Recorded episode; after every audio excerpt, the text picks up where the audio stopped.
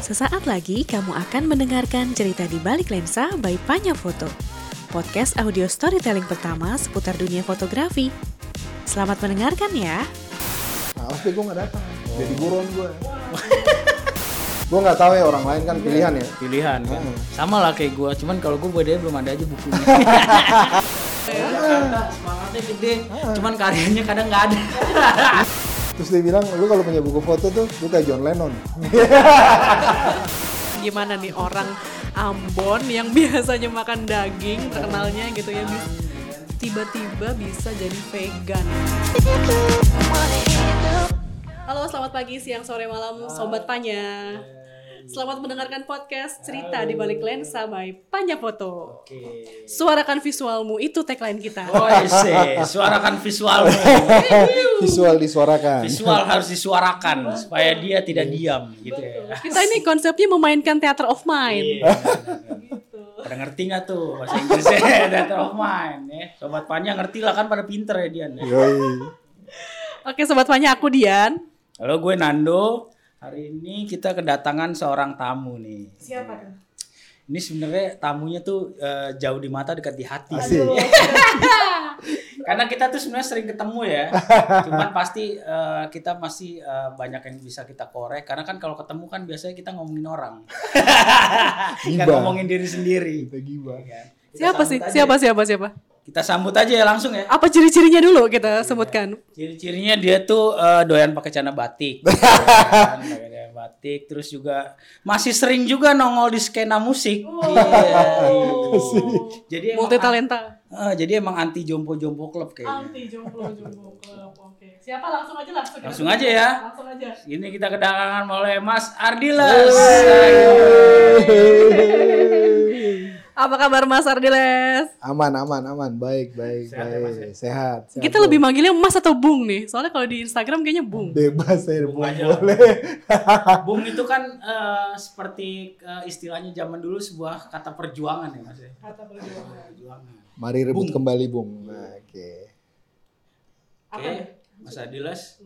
Eh, sebelumnya kan kita eh, udah lah eh kita terakhir ketemu di apa sih di itu ya sinkronize ya. Synchronize. Itu berapa bulan yang lalu tuh ya? Belum nyampe sebulan aduh. Hampir sebulan ya. Iya. Lu Hari nonton kedua, nggak? hari kedua, hari kedua. Lu nonton gak sih sinkronize di? Gue anak teater mentok. Teater mentok harus belok ya. Harus belok, harus harus belok. belok dong, biar fleksibel di. ya. Mas Adilas, Ya. kan terakhir kemarin kita tag eh, eh, podcast itu kan, kita Hmm, ngobrolin di Leica soal ya? iya di Leica kan, soal Kita- buku lo soal ya buku waktu ya. itu kan. Nah, Nah. sekarang tuh kita lebih ternyata banyak juga nih yang belum tahu ya dia gimana sih awal mula lo berkarir atau berkarya atau apalah di dunia fotografi, Bung, ya kan? Serius banget ya. Iya. Karena gue percaya tuh semua pasti ada mulanya ya. Iya. Iya. Karena apa? Semua ada sejarahnya. Mohon maaf itu podcast yang sebelah tolong tolong. Semua, ya, semua ada sejarahnya. Justru ini yang nggak sobat Panya tahu dari fotonya kan pasti udah tahu, bukunya udah tahu, tapi kisah hidup dari behind story-nya Mas Ardiles belum tahu. Oke. Kita kita kulik dari situ Mas. Gimana tuh awal mulanya kok bisa tiba-tiba nggak tiba-tiba ya, bisa ti- eh, bisa tertarik sama fotografi dan visual storytelling bahkan jadi dosen ya kan. Serius banget nih. Gimana tuh Mas? Siap. Awalnya sih eh, kalau serius fotografi pasti Jogja ya, Hmm. pasti Jogja. Jadi di Ambon tuh waktu pas pas gua kan SD dari lahir sampai SMA di Ambon. Nah dulu om gua tuh kalau suka jalan lah orang perkapalan kan. Hmm. Nah dia setiap kali pulang ke Ambon tuh pasti bawa kamera buat nyokap. Oh, oke oke. Nah, bawa kamera buat nyokap, tapi gue sama sekali nggak motret waktu di Ambon, sama sekali nggak motret. Itu tahun berapa tuh, Bung? Itu 80-an, 90-an awal lah dulu. Oh. Ah, 80-an, 90-an awal. Tapi eh gue tuh lebih ke lebih tertarik ke visual kali ya. Hmm. Pernah gue bilang ke Nando, eh jadi bokap tuh dulu langganan banyak majalah lah, banyak majalah, banyak koran. Dari situ sama ada sepupu nyokap anak asri Oh. Akademi Seni Rupa Indonesia. Dia lukis Nah, gue kayaknya terpapar itu. Terpapar itu sama tetangga gue suka lukis potret. Oh. Suka lukis potret, suka eh, main Hawaiian. Wis. Anak-anaknya itu jago tipografi, jago skate. Hmm. Tapi gue belum mulai. Gue suka lihat, Baru tertarik ya? Hmm, baru tertarik. Visual ya? Iya, baru tertarik. Nah, baru tertarik. Nah, hari-hari ini gue baru sadar kalau ternyata ketertarikan gue dengan uh, visual storytelling itu bermula dari situ. Hmm. Nah, masuk ke Jogja, 96 gue masuk ke Jogja, gue sekos sama anak isi. Udah terus Makin makin terpapar ya. jadi, jadi, udah terpapar. Apalagi dulu kan uh, orang di daerah tuh kan salah satu koran yang dibeli itu kan Kompas kan. Hmm. Banyak foto lah. Gue ingat banget foto yang betul-betul menarik perhatian gue tuh foto Susi Susanti waktu dapat Oh, medali emas pertama yang Iya. Olimpiade. Itu kayaknya cikal balik gue suka foto. Hmm. Nah, seriusnya baru di Jogja.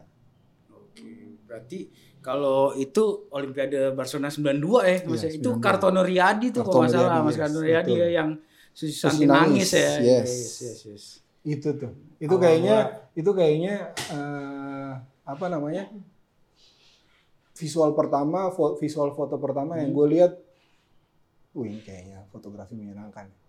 Oke. Secara nggak sadar ya. Nah, gue baru sadar tuh hari-hari ini. Pas banget. Ternyata iya. Pas Ter- banget podcastnya. Ternyata perjumpaan gue dengan hal-hal itu jadi bola salju kali ya Hmm. di hari-hari ini. Gue bisa ngajar di DKV, padahal gue basically Oh. drawing pun gue nggak terlalu jago ya. Gue ngomongin tipografi, harus ngomongin ilustrasi, selain fotografi, videografi. Nah akhirnya gue ingat-ingat ke belakang ya, lu bilang tadi sejarah kan. Iya. Ternyata perjumpaan gue dengan orang-orang itu yang membangkitkan sekarang gue, ya. kecintaan gue terhadap Oke. storytelling terkait visual ya. Tapi itu sih. eh, apa yang menarik tuh Sama sebenarnya Norman. Oh, emang Norman Jadi, ya. Itu om gue kan. Hmm. Dia tuh dari dari dari SMA tuh udah berteater. Jadi gaya dia tuh kayak Keren yang sekarang emang. tuh Iya. dari SMA. Dan gue sering ngobrol sama dia. Aktor 24 jam. Jadi buat apa, apa pendengar sih pendengar kita ya, Bang Norman tuh ya gue juga punya cerita ya sama Bang Norman kakak kelas gue dan emang doi leg- sosok legendaris lah di dunia ke actingan teater tuh Bang Norman tuh. Nah, masuk isi baru. Gue gua nggak langsung kuliah di isi ya. Jadi gue ngobrol, main sama anak isi, motret. Hmm. Ya teman-teman gue yang awal gue kenal itu sampai sekarang masih masih masih ada relasi lah. Nah baru kemudian serius. Hmm. Tapi kalau ngomongin eh, stigma biasanya kan orang tua kita kan dididik di masa orba nih Hmm. mas. Anaknya kuliah seni itu gimana itu? Iya. Perasaan orang tuanya nih yang imajinasinya PNS dan lain-lain gimana tuh mas? Ada tentangan nggak? Kalau awal mau kuliah dulu, gue tuh ya sama lah sama anak-anak zaman itu ya. Kalau nggak masuk ilkom, ekonomi. Kalau itu ya? nah, kalau kita dari sosial ya. PR belum ada ya, public relation Belum belum, ada, ada, belum ada. belum ngetren kali. Ah. Iya. Tapi eh nah ini ini mungkin ada hubungannya ya, ada hubungannya. Tapi waktu gua masuk Jogja ikut bimbingan segala macam kan. Hmm. Hasil tes gue itu lebih ke sosiologi. Lebih ke IPS berarti ya, Nah, sosial. ya. Nah, itu salah, salah satu mungkin salah satu hal tambahan yang membuat gua suka ngulik storytelling tentang manusia ya. Hmm. Oh iya iya, Nah. nyambung nyambung. Nyambung ah, itu di situ. Tapi ketika gue bilang ke bokap eh Bita mau sekolah fotografi. Hmm. Nah, Jeng jeng. bokap tuh nggak nggak bokap bokap gue tuh PNS kemudian orang tua yang gue pernah bilang kan orang tuanya dia tuh kenil lah jadi didikan didikan Belanda hidup harus teratur segala macam rambut nggak boleh gondrong nggak boleh tatoan segala macam tuh nggak itu harus dijalankan tapi gue waktu itu bilang bokap bilang ya terserah lu yang penting harus kelar harus selesai kuliah papa nggak pentingin lu mau kuliah apa mau masuk mana terserah Hmm. yang penting lulus jawab itu gue adegan adegan waktu gue ngobrol sama bokap gue terkait hal itu tuh di Jogja gue masih ingat Gimana tuh? Ada kan mas? itu tahun berapa sih mas? Berarti lu itu 97 ya? 98? gue agak lupa tepatnya tapi antara 96 sampai 98 Oh di Jogja ya? Jogja. Saya naik taksi. Bokap tuh kan sering datang kan. Kalau tugas ke Jakarta pasti ngambil ke, ke Jogja. Lagi naik taksi di jalan Kaliurang tuh dia ngobrol. Dia tanya sekarang bagaimana? Mau ngapain? Oh lu belum kuliah itu ya mas? Mau kuliah. Oh. udah kuliah tapi gue dulu masuk tempat masuk keluar tempat kuliah itu ada tiga kali ya. Tiga kali atau empat kali. Baru Nemu yang cocok. isi. Iya isi. itu sih sepertinya Berarti termasuk demokratis ya. Mm. Gokil juga. Bokap gue walaupun walaupun didikan kenil tapi yang penting lu bisa ngobrol, alasan lu apa, masuk akal, silakan. Terus yang menarik tuh justru ininya sih bang. Maksudnya kayak lu masih ketemu gak sih sama kakek lu yang kenil gitu Udah gak ketemu ya? Maksudnya Pas kerusuhan. Ya menarik karena di kita ngelihat kan kalau militer tentara kan straight ya. Lu AA, BB, nah itu bisa demokratis Apalagi nih. opa gue kan agresi militer Belanda 2 kan. Terakhir-terakhir gue tahu dia dulu uh, tinggalnya di apa yang Kopassus di Cimahi. Cimandak. Oh Cimahi. Cimahi. Anak gue Westerling juga. Pernah ketemu gak ya sama Wrestling mas? Hah? Gak pernah ketemu ya sama? Wrestling bokap ya? Bokap enggak. Cimahi. Bokap kecil di situ. Oh, di mungkin situ. ya, mungkin, Iya. mungkin, mungkin, mungkin, mungkin ketemu lah. Tapi kalau opa pasti. Pasti Karena kan opa di dulu era itu sersan, ya. Hmm. opa dulu sersan, terus punya anak buah kan, punya punya apa? Hmm. Punya eh peleton lah. Oke. Sebenarnya kalau misalnya agak mundur dikit nih, ya, Ah. gue sih sebenarnya penasaran sama gimana sih apa ya, suasana apa lu Ambon kan Mas? Hmm. Di Ambon tuh tahun 90-an gitu dengan lu yang ngelihat orang ngelukis apa gitu. Hmm. Karena setahu gue emang kan Ambon kan kota musik ya, maksudnya kota apa seni lah gitu. Iya. Maksudnya gimana sih tuh suasananya tahun itu gitu, Mas? Ini, ini yang menarik nih. Hmm. Jadi Ambon tuh tahun itu sampai sampai sekarang lah Hmm. ada eh, betul kalau musik pasti. Hmm. Terus ada kayak festival disco dance. Hmm. festival dance. Terus setiap kali ulang tahun Kota Ambon sama ulang tahun Gereja Protes- Protestan Maluku Hmm. pasti ada baris indah. Oh. Ada, ada baris Itu indah. ini kali ya, apa kayak Nah kayaknya itu itu do itu itu apa terpapar tuh. Iya. Dan gue yakin Norman pun terpapar karena hal-hal itu. Iya benar benar. Nah, benar. Jadi ada baris indah sama baris empang namanya. Ya baris indah, Oh. baris empang tuh lagi baris tiba-tiba ada si re- ketua regunya ngomong bongkar. Itu langsung Oh. break dance di jalan. Tahun segitu ya masih. Sampai sekarang masih. Oh, masih. Nah, tapi zaman gua tuh "Uh, kayaknya kita harus harus dance nih. Iya iya. Nah, tapi kalau terkait seni rupa nggak nggak semasif musik sama Iya benar. sama benar, pertunjukan benar. yang lain ya. Sama sama tarian, sama dance. Tapi eh, Ada lah tapi banyak acara kan, Mas, ya. banyak acara apalagi acara gereja ya. Heeh. Nah, itu kan supporting supporting poster, Iya. supporting Oh, udah spanduk. terjadi tuh ya. Nah, oh, itu menarik nih. udah Iya. Karena gua jarang tahu nih pelukis dari timur tuh kalau musik mu- apa musisi banyak. Iya. Iya. Tapi orang otodidak banyak dong yang jago di, gambar. di sana Mas. ya. Tahun-tahun segitu ya, gua nggak tahu sekarang. Tahun-tahun segitu banyak. Iya.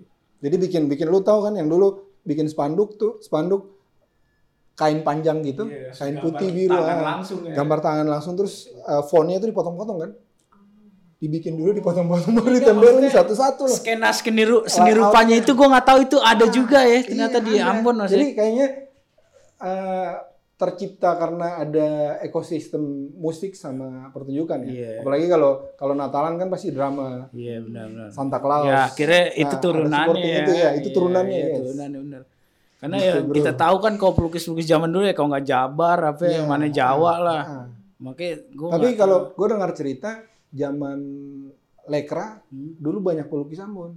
Oh. Lu tahu yang gambar Patimura yang di uang seribuan? Iya, iya. Itu pelukis Lekra asal Ambon yang bikin. Oh, iya. Iya. Gitu. Wah, anjing kekal tuh ya. Ah, iya. Mungkin itu salah satu yang nggak dihanguskan sama pemerintah ya. Jadi uang seribu ya. Karena kalau Ambon kan kentalnya musik aja. Iya, Ternyata seni rupanya juga tumbuh ya di era itu Mas ya. Ah, tumbuh. Film kan zaman dulu kan posternya dilukis loh. Iya, yes, betul. Apa-apa dilukis, apa-apa manual kan zaman itu. Iya. Bahkan gue dulu waktu sekolah tuh uh, setiap kali naik kelas kan kita harus bikin kayak nama nama tuh ditaruh depan meja kan. Oh, Nah, iya. itu tetangga gue yang suka bikin manual. Tipografi manual. Bahkan itunya aja diseniin ya. Iya. gitu lah. Itu tetangga depan persis samping rumah. Dan gue ter gue main ke situ terus. Nah ternyata gue baru sadar hari-hari ini ternyata itu. Itu bekal, cikal bakal. Jadi gue gua kalau lihat tipografi selain fotografi, Hmm. gue lihat ilustrasi, gue lihat vektor itu gue bisa bisa bikin nggak terlalu jago. Nah, Tapi kalau suruh kaji bisa, gitu. bisa. Oke. Ternyata akarnya dari Iya. kecil udah kuat ya paparan dari dia. keluarga, dari gereja dan Ah. lain-lainnya. Ekosistem yang organik. Organik, yes. Luar biasa, Nah, sekarang mantap. kayak Teoresia Teoresia Rumte kan kalau pernah dengar, Hmm. temannya Arum, Harum. itu pulang ke Ambon pingin bangun itu. Jadi selain ekosistem uh, musik, pertunjukan, puisi, Ini fotografi ya Mas. ya? Apa-apa yang dia Visual. mau? Oh, visual. Visual storytelling itu ya. dan sekarang kemarin gue kan tergabung di ada satu grup uh, seniman, nggak semua seniman Ambon sih, Hmm. tapi rata-rata gue Seniman lihat anak, kali. ah, anak muda itu banyak yang ngulik video Sekarang ya, di era-era sekarang Hmm. kan. dan bagus-bagus, organik kan. Organik. Oke, jadi kalau kita akhir maju nih setelah tahun akhirnya lu kuliah di ISI mas, Oh. itu gimana sih hari-hari? Maksudnya? Kak, gua aja yang di sekolah seni tahun 2000-an ya mungkin rada iri kali ya di tahun 90-an, maksudnya di era lu gitu ya. Maksudnya mungkin itu lebih apa ya lebih secara berkeseniannya lebih raw lebih apa. Kalau di Iya. era gua kan udah masuk milenium milenium gitu kan. Jadi mungkin ya kurang apa ya kurang kurang Iya, manual kurang gitu. iya kan? tapi tapi menarik omongan gue pernah dengar omongannya si siapa? Temannya Jimmy itu siapa namanya? Eh, malau malau. Malau. Malau bilang sekarang digital tuh karena era digital jadi cara mengajarkan visual tuh harusnya berbeda dengan zaman dulu ya. Nggak bisa lagi ya Nggak bisa. masuk ke yang kayak dulu Nah, bang ya. sama kayak dosen dulu suka buangin karya lu datang satu row Ah, dua row tiga row iya, nggak ditolak semua. Ih, itu kayaknya nggak udah nggak gue terjadi coba ya. di beberapa tempat kayaknya nggak cocok. Nggak works ya gimana itu bang di era gua- itu tuh gue masuk itu. isi tuh tes dua kali Hmm.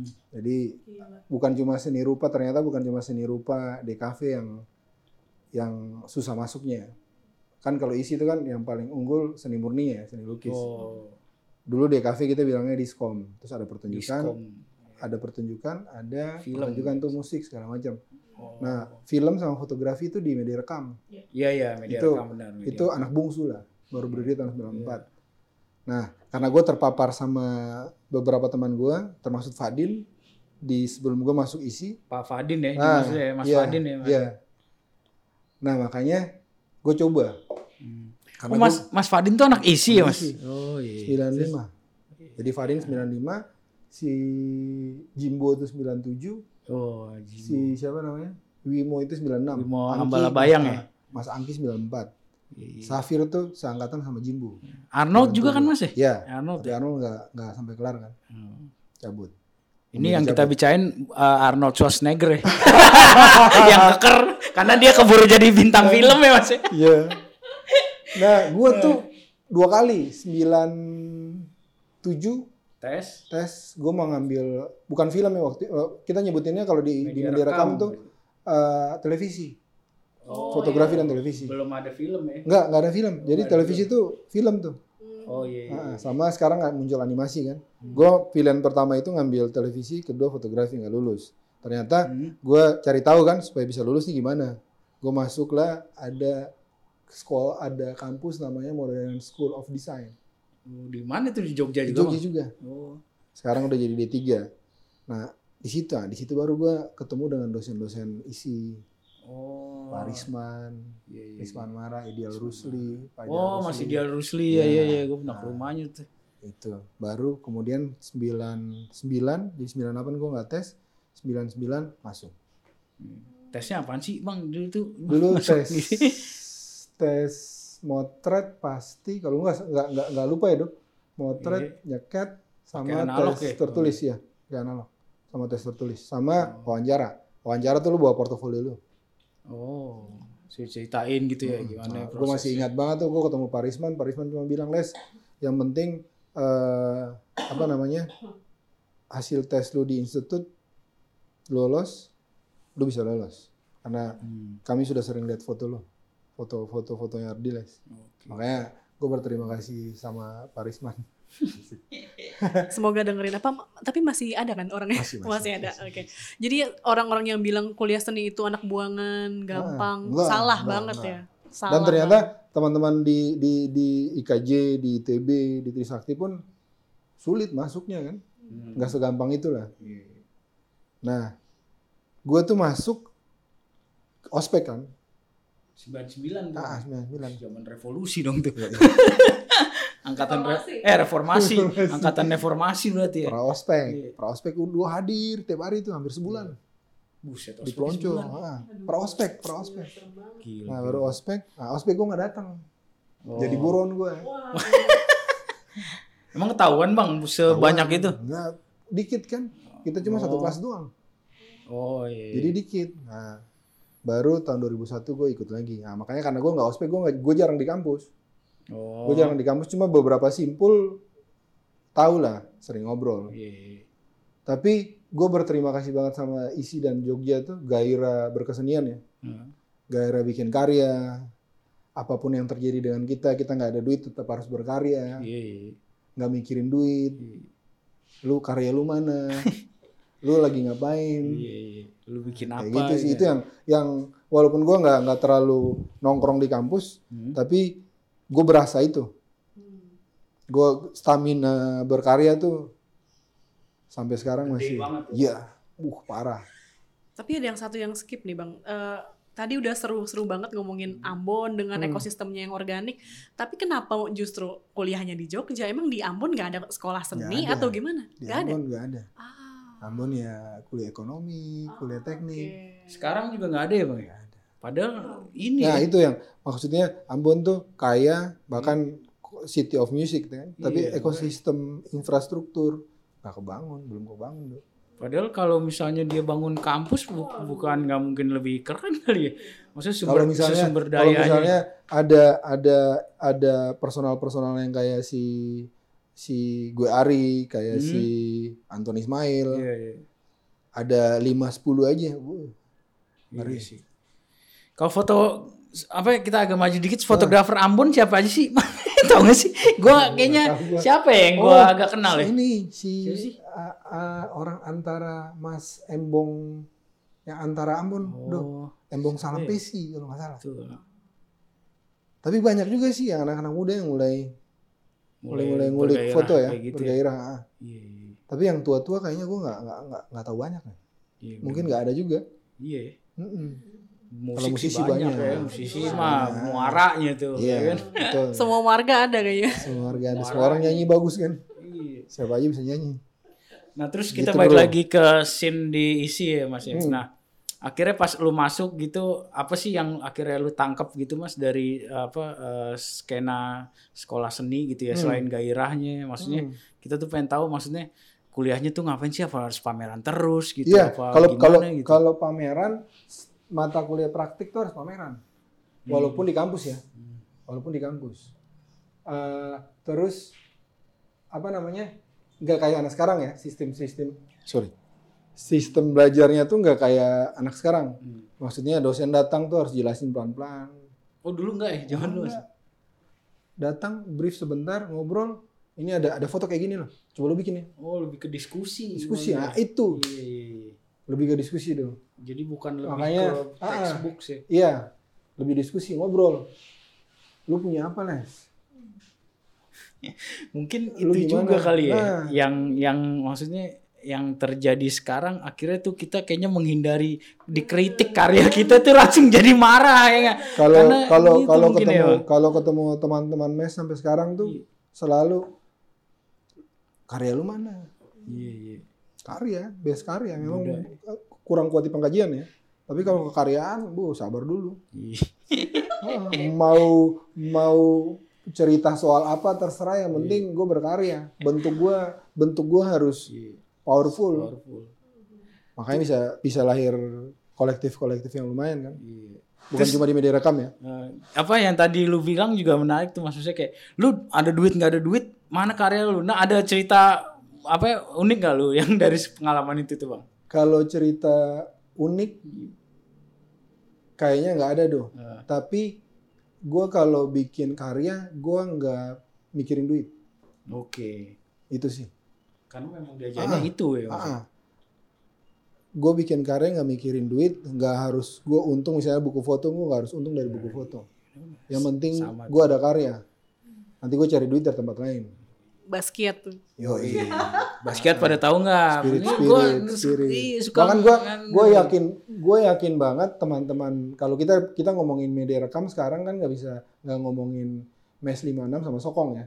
Ya, Nah si bahkan teman-teman mes tuh naik turun kan. iya benar. Kan Tapi karena- vakum lama kan. Ah, tapi karena spirit berkaryanya masih tetap ada berkarya. ya sih. karena orang di mana-mana berkarya Iya. di Jogja tuh ngomongin karya. Iya.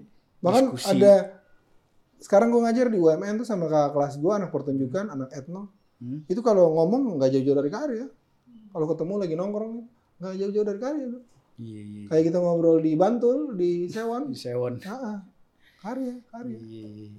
Bener berarti emang ada Gitu. persamaan ya kita Ah. sama Mas Ades ya. Kan kalau apa tadi dia bilang kan bikin buku nggak mikirin Iya. untung ya. gue nggak tahu ya orang lain kan pilihan ya Pilihan kan. Ah. Sama lah kayak gua, cuman kalau gua buat dia belum ada aja bukunya.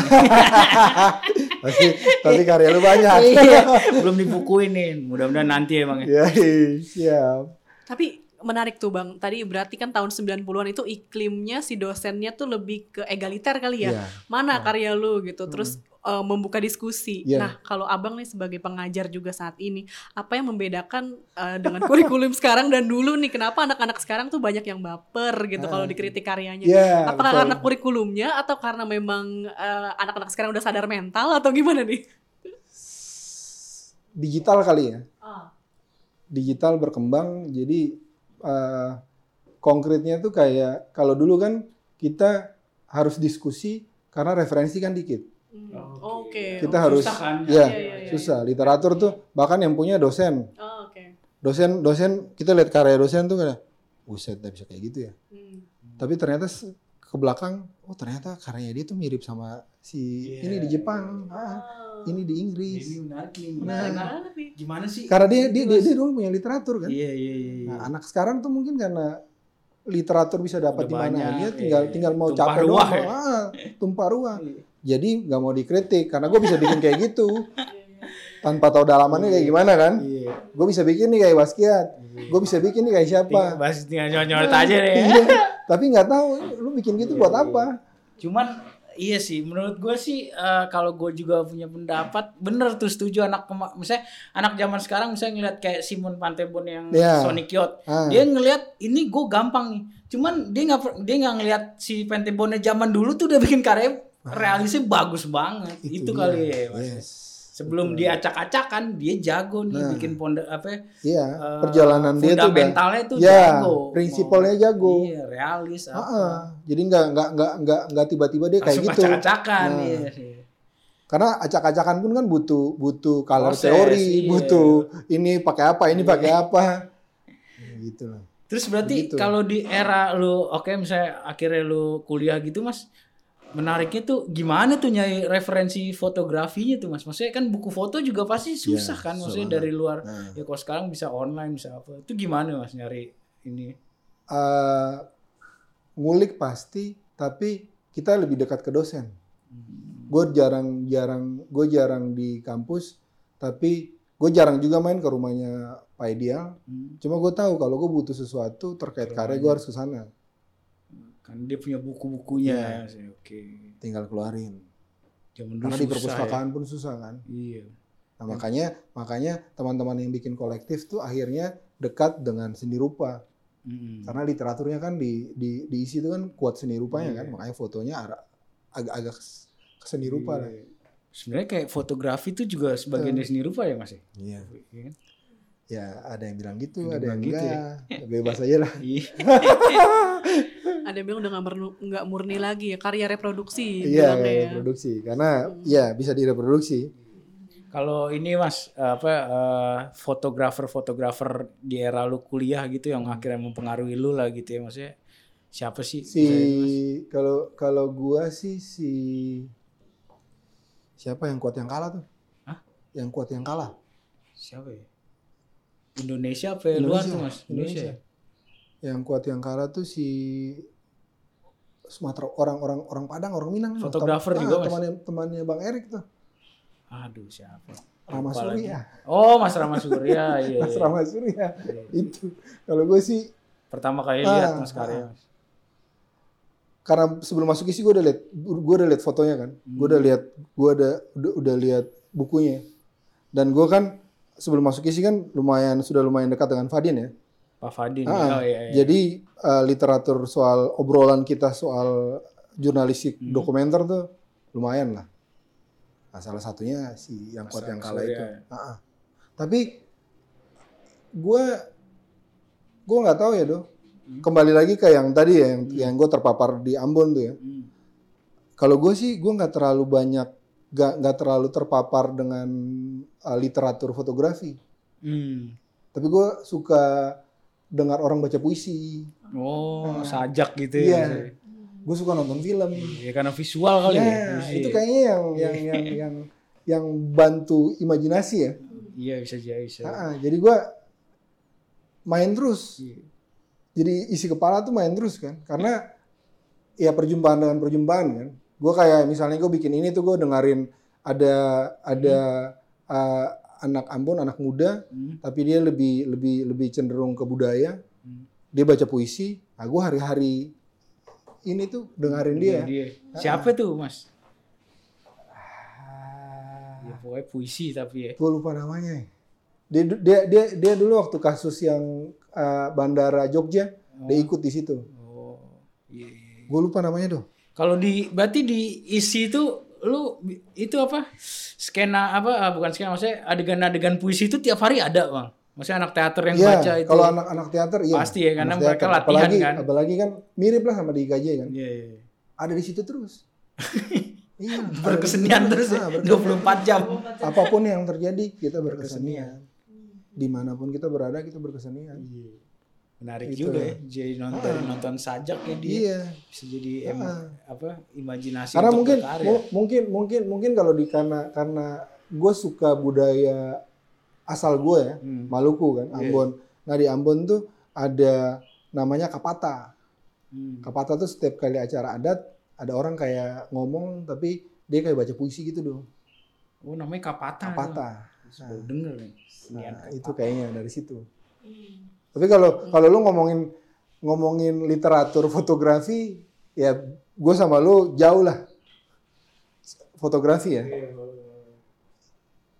Gue pas di Jakarta gue ditunjukin sama Fadin katalog pamerannya Mas Edi Purnomo yang rel waktu. Kereta itu itu membekas banget tuh. Jadi kayaknya yang, yang membekas di gua tuh cuma dua itu. Rama Surya Sama rel waktunya Edi Purnomo. Ini kayaknya Mas Edi boleh nggak kita ajak nih kapan-kapan ini? Boleh ya. Kayak kan susah orangnya. Susah waktunya Mas Edi. Tapi berarti se- kalau seniman zaman sekarang tuh lagi eh, hype-hype-nya yang namanya seniman lintas disiplin. Ternyata di Ambon udah dari dulu, udah dengan ekosistem. sendirinya Nah. lintas disiplin. Karena karena karena kalau kalau kalau kalau kita lihat jauh ke belakang budaya Nusantara tuh kan lintas disiplin kan ekosistemnya Sistemnya. dari mana-mana. Bukan cuma satu sisi. Iya, ya makanya kayak Hairil Anwar bisa main sama Nah, Sujoyono nah, sama Fani yes. itu budaya.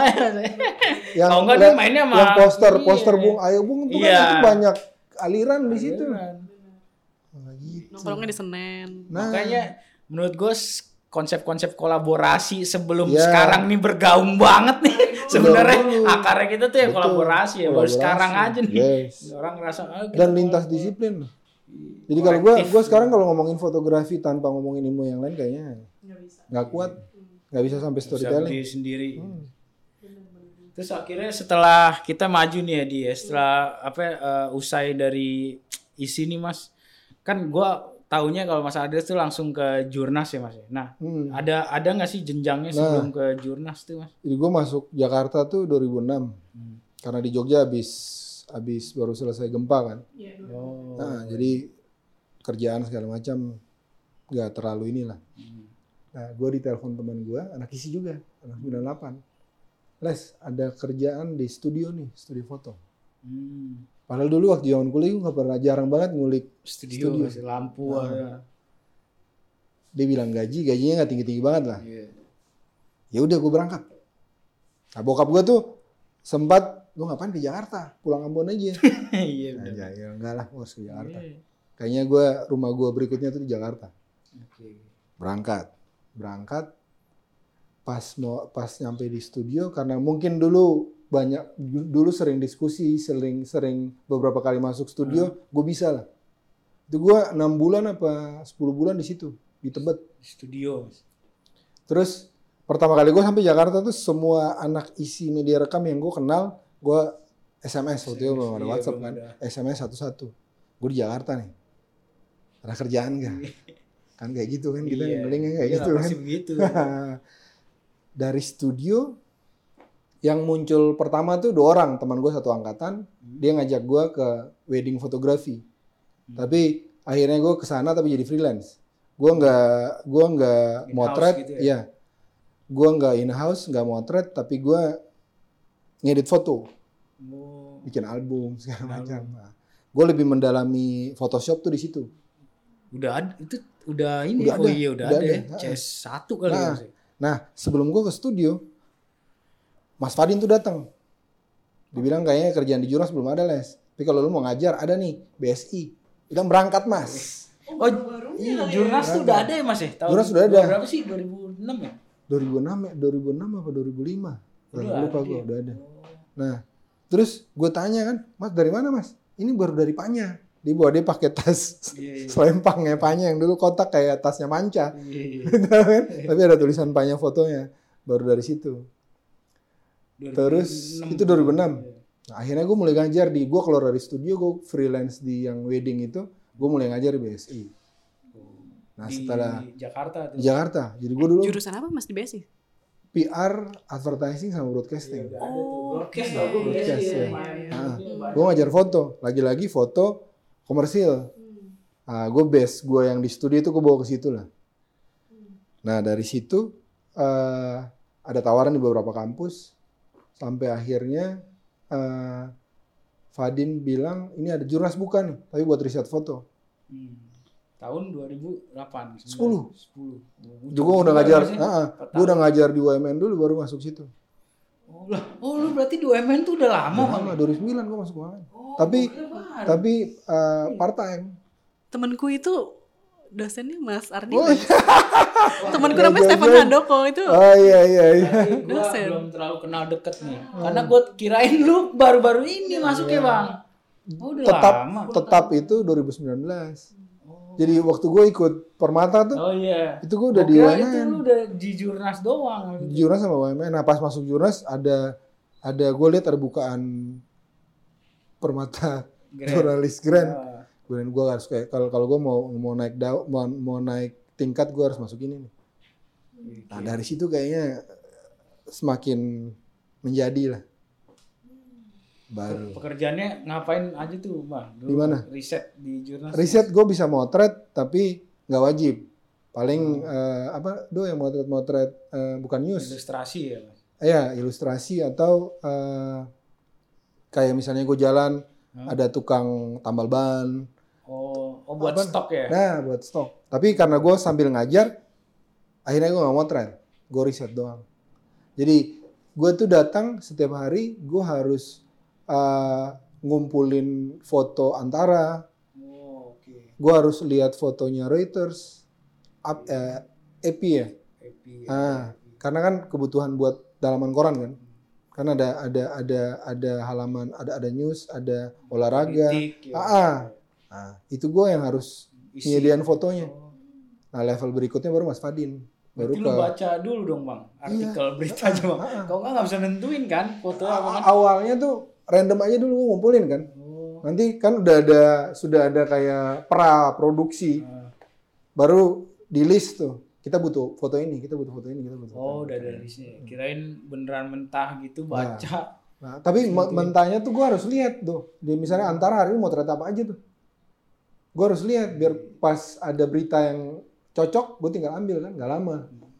Berarti ini ya maksudnya kan itu loncat-loncat tuh bang. Nah, dari gua- gitu. gue gua di ini akhirnya yang yang yang yang yang yang buat gue jadi bisa ngajar di DKV kali ya. Karena kalau di studio gue gue banyak motret potret, Iya. wedding sama anak-anak. Hmm.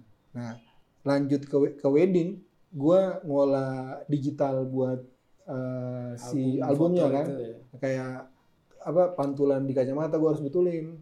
Wah, harus di Ah, ah. tusir, tusir digital. Iya, iya, iya. Nah, terus kayak misalnya eh, ada foto keluarga yang nggak ada pecinya, gua harus tambahin peci. Serius, Bang? Iya. Nah, gue gue ngulik, gue ngulik, nah, gue ngulik Photoshop di situ. Nah, masuk jurnas, gue nggak mau thread, tapi kan kalau kalau gue lihat foto tuh kan kayak orang sequencing kan. Hmm. Nah, gue banyak belajar sequencing tuh waktu di jurnas, karena ngobrol sama Fadin juga kan. Dan gue lihat foto-foto antara, foto-foto dari luar. Nah, baru kemudian 2014 gue cabut dari jurnas. Semasa di jurnas yang kayak gitu Hmm. berarti lu memperkaya fotografinya lew- selain lewat PPG juga sering ngeliat foto ya, Lihat foto, karena ter- setiap hari itu ratusan foto kan. Iya, benar. ya. Itu kayaknya yang itu tambah ilmu tuh. Belanja visual terus Ah, ya. Iya, benar Belanja visual, iya. Kita kan dalam sehari kan paling ngelihat dan dan ada ada ada Dede Dede kan zaman itu kan menang lomba mulu kan Iya. Itu Itu Mas masih- Dede siapa Mas? yang gemuk tuh Iya siapa nama sih? Gue lupa. gue namanya. lupa juga Iya tahu Bang Dede Ah. yang sering pakai sweater kan? ya Iya. itu sering ngobrol Iya. Agung Ya, Ada- Mas ada Agung Yudi. Percaya. Ah. Yudi waktu itu udah keluar dia udah gabung ke Globe ya. Mas. ya di Globe tapi dia masih sering di dia kantor fotonya juga salah satu Nah. yang membekas tuh di era-era gua tuh Iya. dia. nah gue gue ketemu sama orang-orang itu Iya. selain Fadin ya Mbak siapa yang cewek? Wita ya? Winda Eh, Winda ada Ah. juga. kan. orang-orang itu lumayan berjasa lah buat perjalanan fotografi gue di Jakarta Di Jakarta ya. Sempet nggak mas ngera- apa, ngerasain motret-motret metro juga gitu Enggak, enggak, liputan enggak. di enggak, Jakarta? enggak, enggak, enggak, enggak ke- se, enggak se, enggak kayak wartawan foto ya. Lebih ke riset berarti ya. Mm-mm. Kalau ketemu, ketemu, ketemu kebakaran, Hmm. pas gue lagi jalan kantor ketemu kebakaran gue fotoin. Foto. Terus Kalau ekonomi butuh ilustrasi apa yang belum ada, gue fotoin. Lengkap. Lengkap Gitu. ilmunya semua kepake ya. Risetnya Nah, dapet, Iya. visualnya Jadi dapet. ternyata setelah masuk jadi tetap, gue diperadapkan dengan dengan dengan berbagai macam mata kuliah misalnya. Gue lihat ke belakang, oh iya ternyata gue ke arah sini. Berarti Gitu, bro. misalnya kalau kita ngobrol soal pa- apa masa-masa di PPG itu mas, Hmm. itu pro- apa karya cerita pertama lu atau bukan tuh mas yang tentang anak-anak apa taring babi oh dulu Iya, kalau personal project ya. Hmm. Kalau Itu project pertama. personal itu pertama kali tuh. Bisa ceritain dikit nggak tuh mas Adres kenapa Ah. sih pengen ngangkat itu tuh waktu itu? Nah, eh, kan kalau diisi kan selain ada mes, ada yang namanya kolektif taring padi.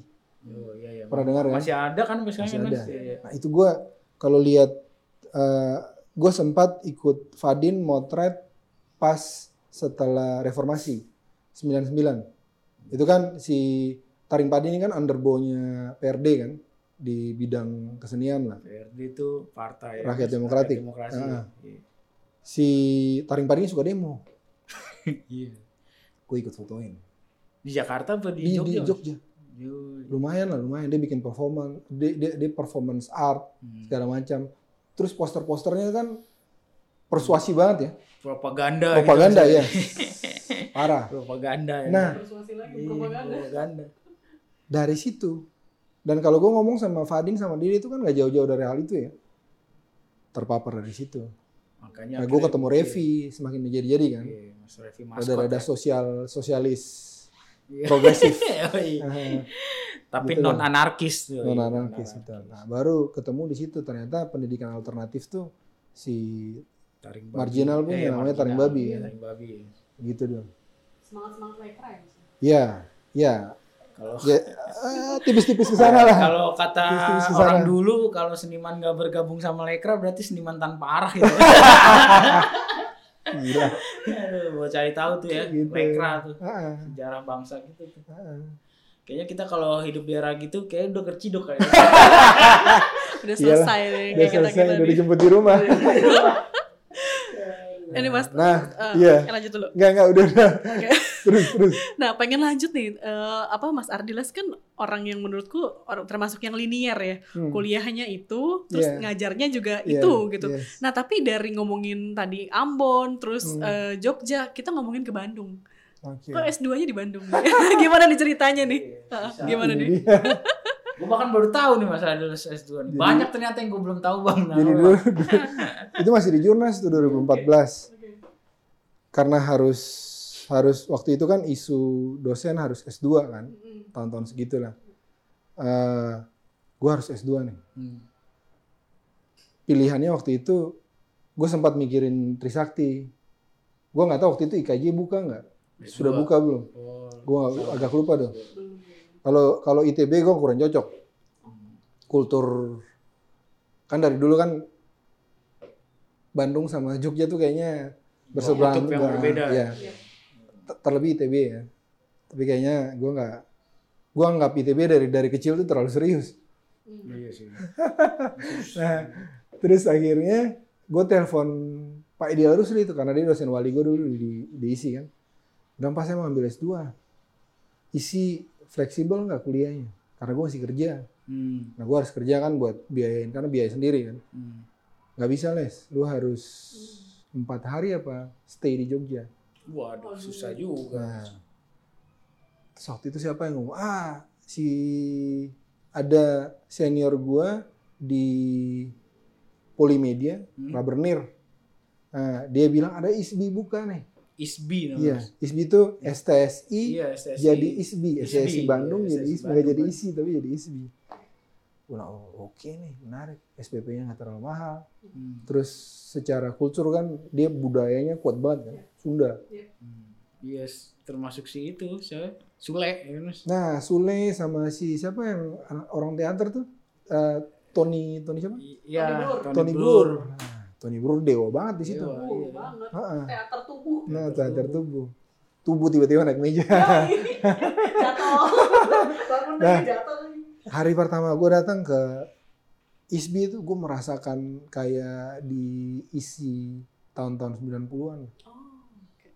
Nah, itu semakin wah kayaknya gue masuk ISBI. Hmm. Cocok nih. Mm-mm, cocok. Udah, masuk.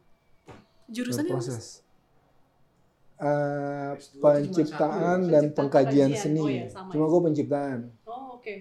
Gue penciptaan, dosen pembimbing TA gue tuh Pak Herman, fotografer seniornya Bandung, tapi dia ngajar di ISBI, orang tua lah.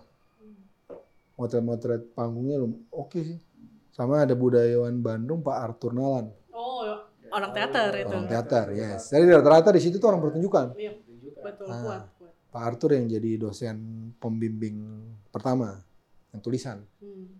Nah, gue waktu itu diuji sama uh, Kang Andang Iskandar. Hmm. Nah, Nyentrik juga kan, Mas? Yoi. Pertanyaannya nggak pernah gue bayangin dia bakal nanya seperti itu. Iya. Nah, itu. Nah, Tapi- ah, Gue dapat, gue waktu itu pameran juga kan di di di galerinya seni rupa ISBI. Oh, Nah, gue gua waktu itu yang jadi yang bantu gue tuh si ada seniman lukis Bandung. Gue lupa namanya. Adalah pokoknya gue ingat, ingat wajahnya tapi gue lupa namanya. Nah pameran. Habis itu balik. ingat karya ya, Mas? Yoi. Nah, dan menariknya waktu itu Kang Andang bantuin gua uh, buat nyetak foto, frame sama materi promosi ya. hmm. Terus uh, habis pameran banyak tuh dosen yang datang kan, orang luar yang datang.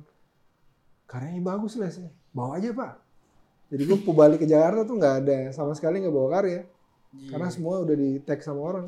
Ambil, ambil, ambil, ambil. Nyesel gak tuh, Mas? Enggak. Apaan tuh, Mas? Bikin apa tuh, Mas? gue motret itu motret eh, si Alah majang lupa gue THS 2 ya? THS 2 ya? TS 2 gue motret si karena harus Sunda kan harus Sunda harus budaya Sunda Betul. Harus budaya Sunda nah gue motret eh, kasepuhan eh, Cipta Gelar Oh.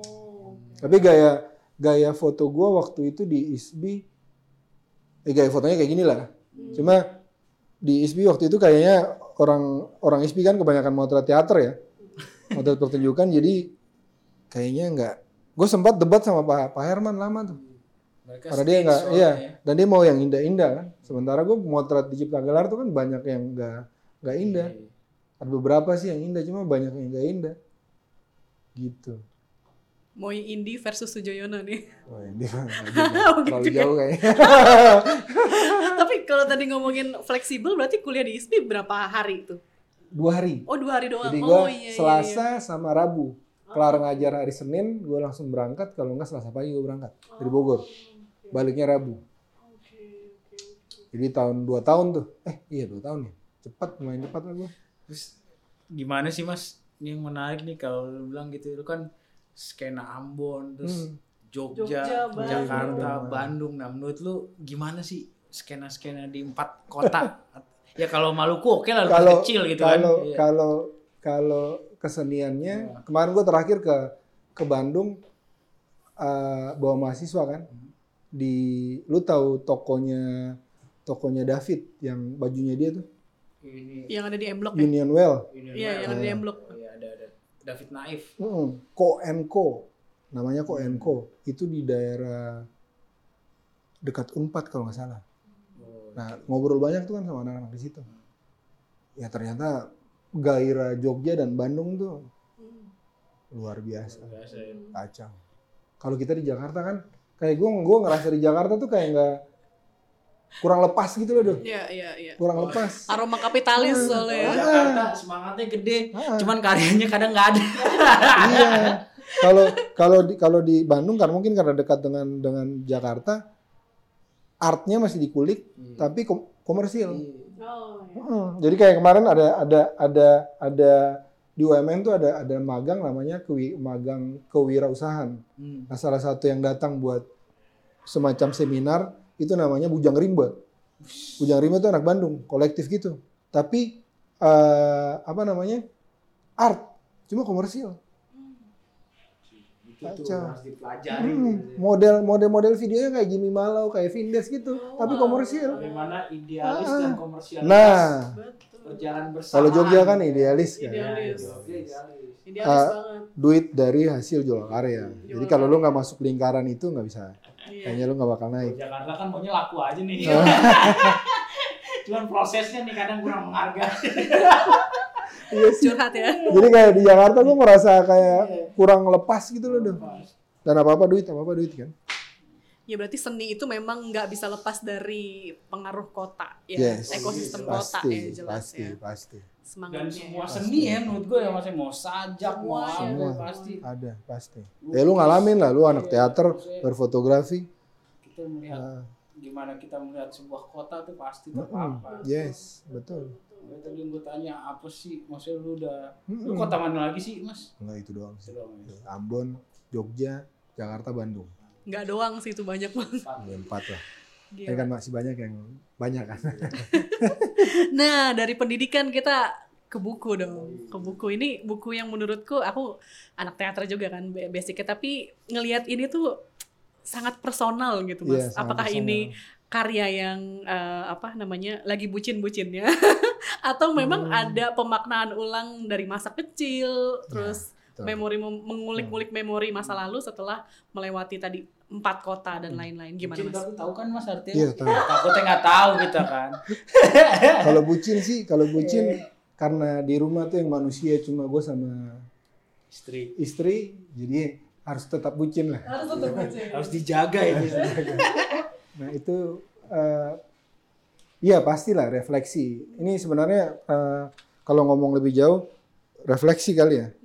Jadi perjumpaan gue dengan perjumpaan gue dari latar belakang eh, dididik dari orang tua yang Kristen, kemudian yang cinta banget sama budaya, terus akhirnya ketemu dengan istri gue yang orang Minangkabau, tapi eh, lahir besar di Jakarta terpapar dengan segala macam hal, jadi Minangkabaunya jadi tipis-tipis. Nah akhirnya jadi kayak gitu. Oh, oke. Refleksi pastilah karena karena eh, Karya seni kan refleksi Mm-mm, diri. refleksi diri.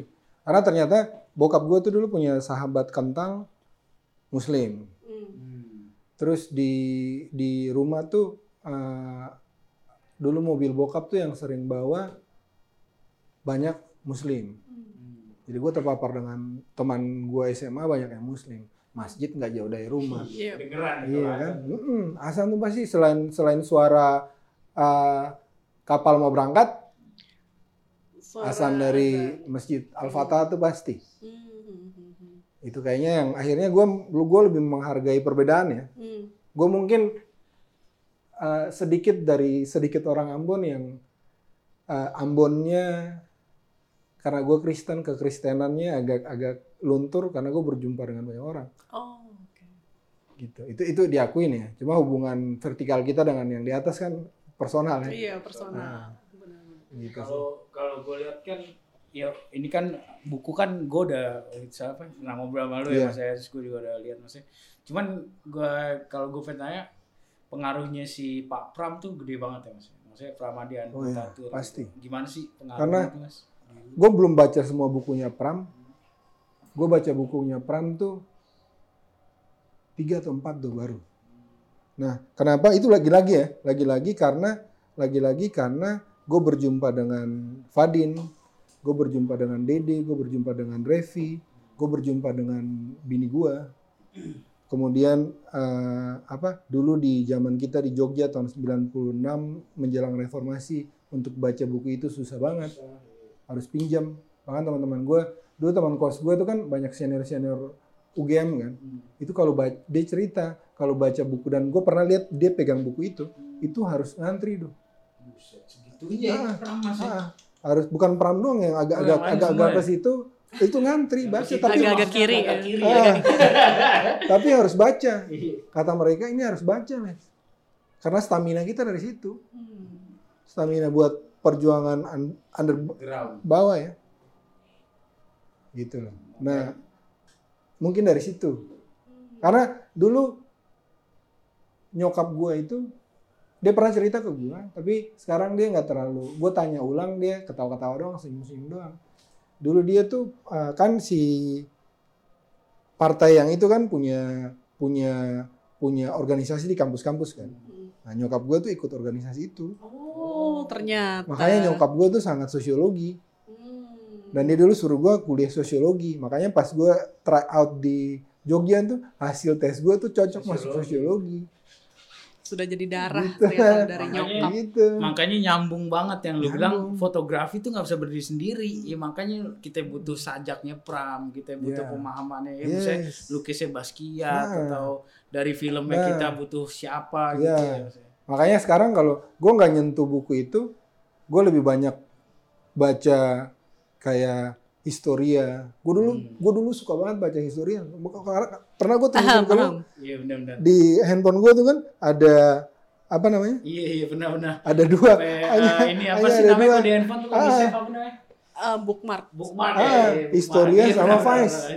historia sama Vice karena gue dapat dapat dapat supply dari situ suplemen dari situ Iya, udah. karena perspektif harus beda makanya gue bisa nyambung sama bini gue karena perspektif dia beda banget Seni, Gua- seni juga ya mas ya? Istilah. enggak sih tapi lebih ke kemanusiaan sama animal lovers Oh. sama Biasa. bumi ini harus bagaimana Oh. gitu lah Nah, mu- bumi itu bagaimana vege- vegan? Nah, Kita harus tahu gitu. ini gimana nih orang Ambon yang biasanya makan daging Nah, terkenalnya gitu ya bis- Kan, ya kan? tiba-tiba bisa jadi vegan bukan vegetarian malah vegan, Vegan, langsung iya. ekstrim gimana tuh mas ceritanya? Nah di sebenarnya sih dari is- istri ya Iya. pastilah. Tahun 2010 itu gue udah masuk jurnas tuh. Gue demam beberapa hari gitu tuh. Demam terus tiba-tiba eh, gue masuk kantor hari Sabtu tuh. Gue lagi tiduran si Dede datang kan kan setiap hari Sabtu dia datang. Datang dia lihat gue gue kan agak gelap kan tapi muka gue merah banget waktu itu. Sakit. boy ah boy lu pulang boy. Lu sakit. Gue sampai rumah gue ketok pintu kamar kosan teman gue gue minta tolong antar gue dong gue rumah sakit di daerah Ciledug Sari Asi apa. Budi Asi. Langsung masuk. Nah dari situ dokter nggak tahu. Gue sakit apa oh, dokter nggak tahu. Mah, iya. ah. nah sejak keluar gue cuma makan ikan doang daging yang lain udah enggak. Gue coba ya karena baca-baca kan. Makan ikan tiba-tiba gue ketemu bini gue bini gue kan dulu di jurnas juga kan. Oh, juga. Masih. ah ngobrol dia bilang coba vegan vegetarian. Mau- tapi kurangin telur sama susu. Gue coba ternyata di badan gue enak. Itu pure buat kesehatan mas ya. Nah kesehatan terus akhirnya karena bini gue tuh kan bukan bukan bukan bukan karena kesehatan bukan karena agama ya tapi karena cinta kelangsungan bumi dan binatang hewan akhirnya gue ke arah sana Berarti gitu godaan gimana tuh mas? Misalnya pulang Nah, ikan itu bakar yang gue berapa kali cerita. Jadi ya begitulah. Cuma gue bersyukurnya karena istri vegan juga ya. Jadi ketolong. Iya sih ada Ketolong remnya banget. ya. Iya. Kalau enggak nggak los deh. otak kan ke mana-mana. Pikiran ke mana-mana. Berarti Gitu. obrolan kita kali ini nggak bisa dibilang daging semua isinya nggak bisa. Sayur semua. Iya, sayur jamur ya Iya, kan.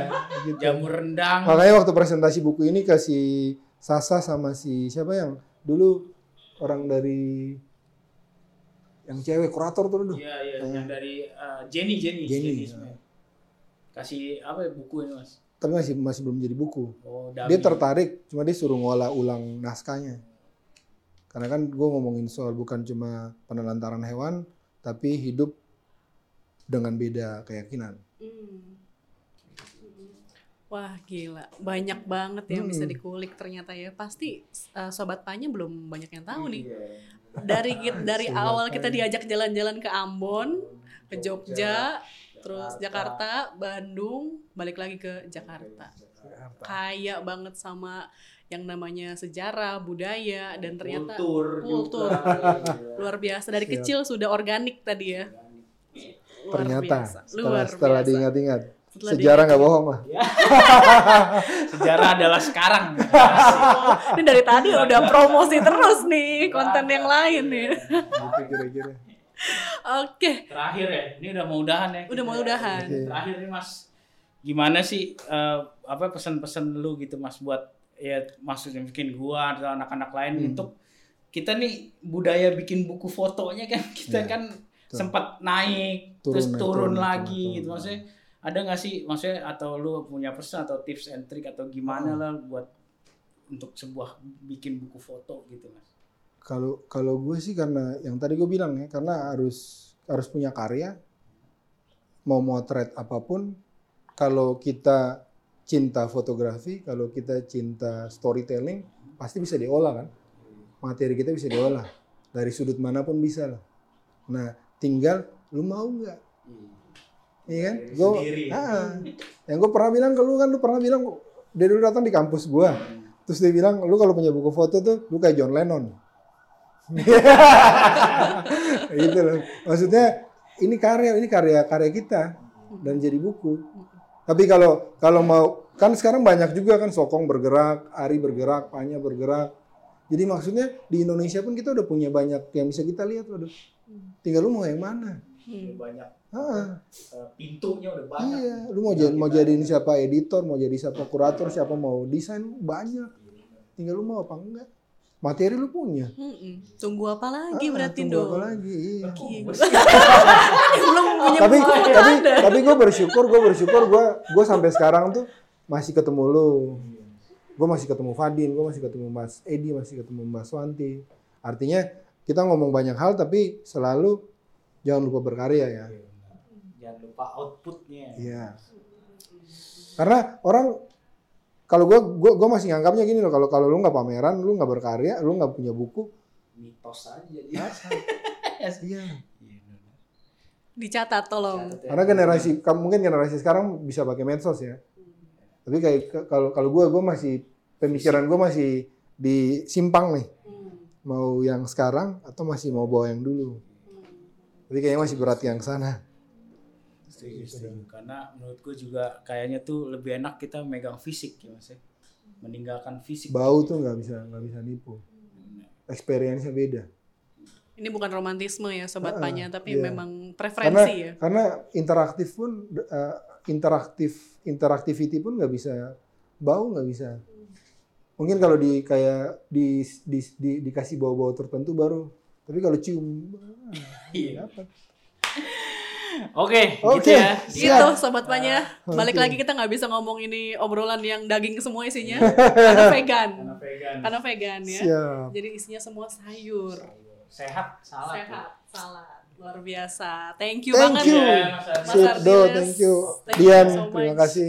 Sebenarnya ada satu pertanyaan lagi sih, Bisa, tapi udah udah waktunya udah habis. Apakah namanya berasal dari iklan? Oh enggak, Emang ada iklan apa sih? sendal. Oh, iya.